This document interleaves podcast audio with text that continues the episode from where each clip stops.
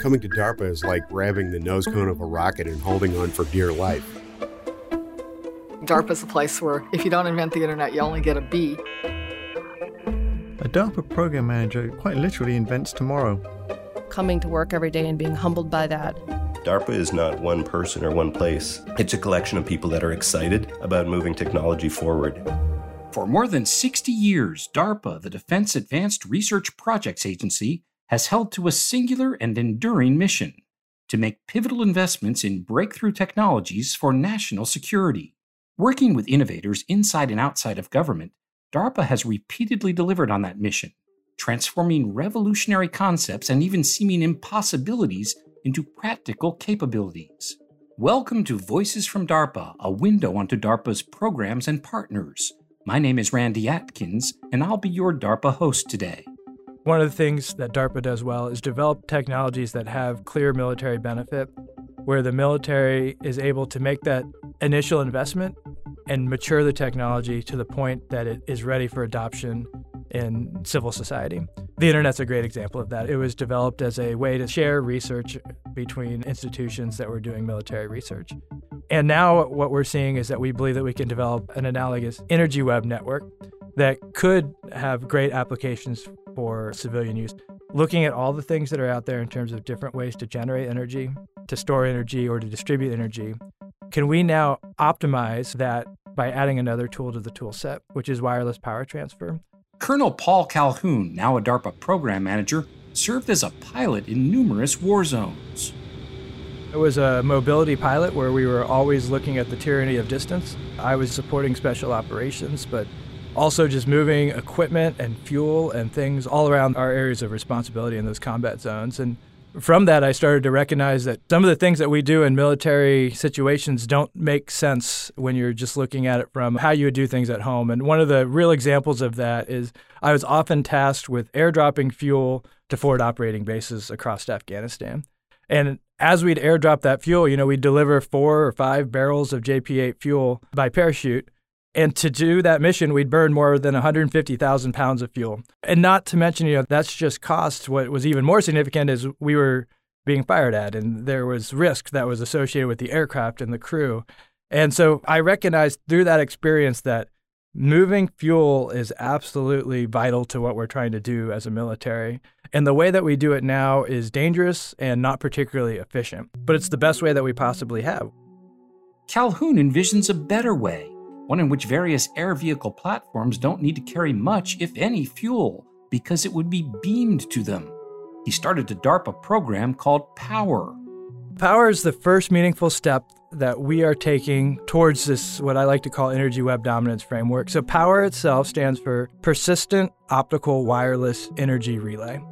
And what POWER is looking to do it's looking to move energy over long distances, hundreds of kilometers, through the high altitude using optical wireless power beaming or lasers in order to move energy through the stratosphere, beaming the energy up to the platform without having to store all of it on board.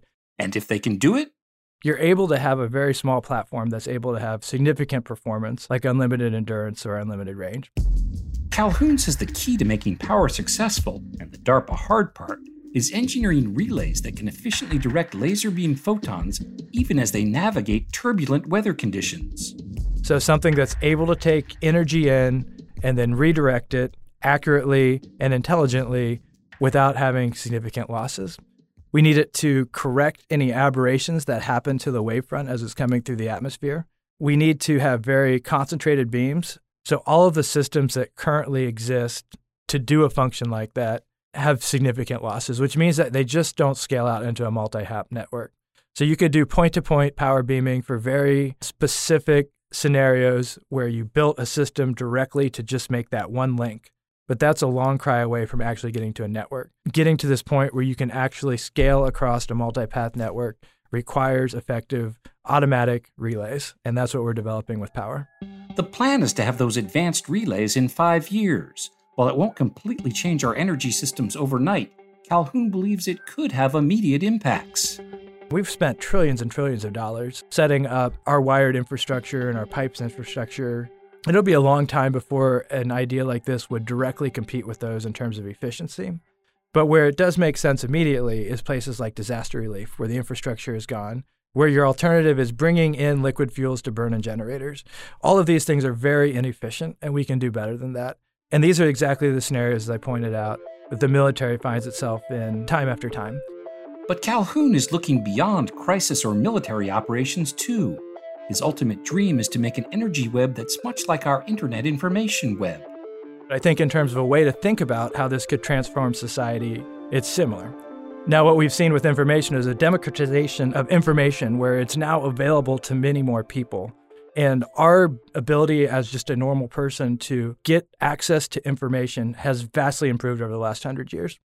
In the same way, we think that the energy web will, by unlocking current places where energy is abundant and free. For example, there's a lot of energy stored in deep ocean waves.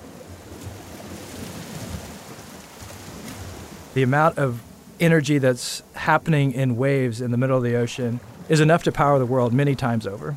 But we just can't get to it, it's not convenient. If we could create a network that moves that energy to places of high need, I believe that you'll see a similar thing where the accessibility of energy for the average person will be greatly increased. And with that, productivity. And if we can get to a world where we are no longer tying energy production to carbon, if we're no longer poisoning our environment by production, if it no longer has to be a balance, that's a really exciting place to be because it allows us to unlock production without some of the negative impacts. And there's a lot of different concepts of how to do energy generation if you're able to unlock distribution. So, the key to making energy from renewable sources like waves more useful is a new way of moving it. We see the energy web as a distribution solution that unlocks new generation opportunities. There's dozens of really interesting ideas out there in terms of ways to, to generate energy. It's hard to know which ones of those will actually play out economically and technologically. Another popular idea is using solar energy in space. So, harnessing the sun's energy, but outside of the atmosphere, and then beaming that back down to Earth. This has been something people have talked about for decades, and there's currently a lot of investment looking at the actual physical ways that you would do that. But for that to be practical, you have to figure out this distribution problem. And so, for all these different technological ideas, of which wave energy is one, space solar energy is one, there's other various concepts there in terms of harnessing other aspects of the Earth's energy all of those, the missing element to them is that we don't have a good way to move that energy, even if we're able to tap it. So there's plenty of energy out there. It's just how do we get it from where it is to where we need it? Does this have the potential to dramatically reduce or even eliminate liquid hydrocarbon fuels? I mean, I think it's it's possible. So liquid fuels are flammable, explosive, poisonous. There's a lot of things that liquid fuels don't have going for them. They're heavy to move around. What they're really, really good at is storing energy. The amount of energy that you can store in a pound of liquid fuels is dozens of times greater than even our best battery technologies currently. So that's why we continue to use liquid fuels. There are going to be applications where having that kind of high density energy storage is more important than distribution, probably always. I think it's going to be a long time before there's no use for liquid fuels. They sure do have their niche. But what we're trying to do is give ourselves more options so that we can think through those different use cases, flexibly solving the distribution challenges. I think that we are seeing trends where electricity is a cleaner, easier energy source across the board, and we'd rather use that. It's safer, less byproducts, chemical byproducts. Electric engines, electric motors are much more maintenance friendly, can be lighter weight. There's a lot of advantages there. They don't have carbon buildup. So we're already seeing sort of an electrification of society, an electrification of the military happening. But Calhoun says it's time to direct some efforts beyond electrical generation and storage. What we want to do is look at this problem differently because we're DARPA and focus on the distribution part of that. And if we get much better with energy distribution, it helps mitigate some of the challenges we have with storage and it helps mitigate some of the challenges we have with generation. It opens up new generation sources and it means that the fact that we aren't particularly good at storing electrical energy stops being such a big problem. We can have smaller batteries in our cars because we can recharge them as we're going down the freeway, for example. And that way you wouldn't have to stop and recharge your battery, which you know for electric vehicles because they take longer to recharge starts to be a limitation. How else might this impact the broader society and even be used by civilians at home? We all get annoyed by the fact that our phones lose life all day and then you have to plug them in at night or your Apple Watch does the same. And there's plenty of ways to send power to small devices like that because they don't require a whole lot of energy. There's also a convenience factor to this. I personally don't like cords all that much. So if I could just get rid of cords and have my devices charging in my home, I might be willing to accept that it's slightly less efficient than directly plugging it into the wall. So there's a flexibility of being able to not have to tie ourselves to physical connections that has a value in and of itself. There's plenty of ways to do that that are safe and relatively effective in probably the shorter term. In addition to laser beams, Calhoun says a widespread energy web will ultimately look at using microwave and radio frequency energy. I asked him whether all of this is safe.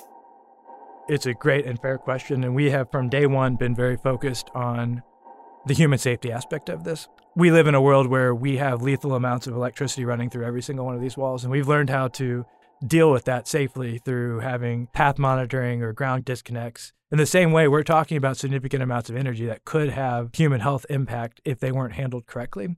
We want this to be a system that you could employ in the real world.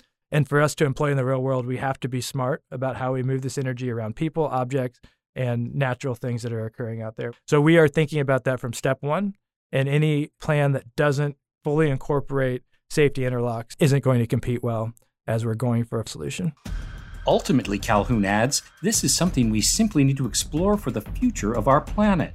As we look at the horizon over dozens of years, decades in the future, this could fundamentally change things as we know it across society. So, so much of our society is tied to our ability to effectively use energy. And what we're trying to do is add a new tool to spread energy to more people more flexibly in order to create a better society, as well as open up a lot of opportunities for the tough challenges that our military has to face. Can we do this in a lightweight system that's not very expensive? Because that's what I require in order to make this scalable network where we might have hundreds or thousands of nodes. It doesn't help me too much if I design a system that can do this that costs millions of dollars.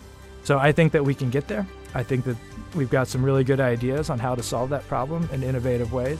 But we should see results here soon. This journey has begun, and we are moving out to go make this reality.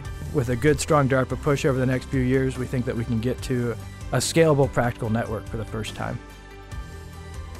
Thanks for joining us. Thanks also to Tom Shortridge for his invaluable partnership in producing this program. For more information on the Power Project or other work at DARPA, please visit darpa.mil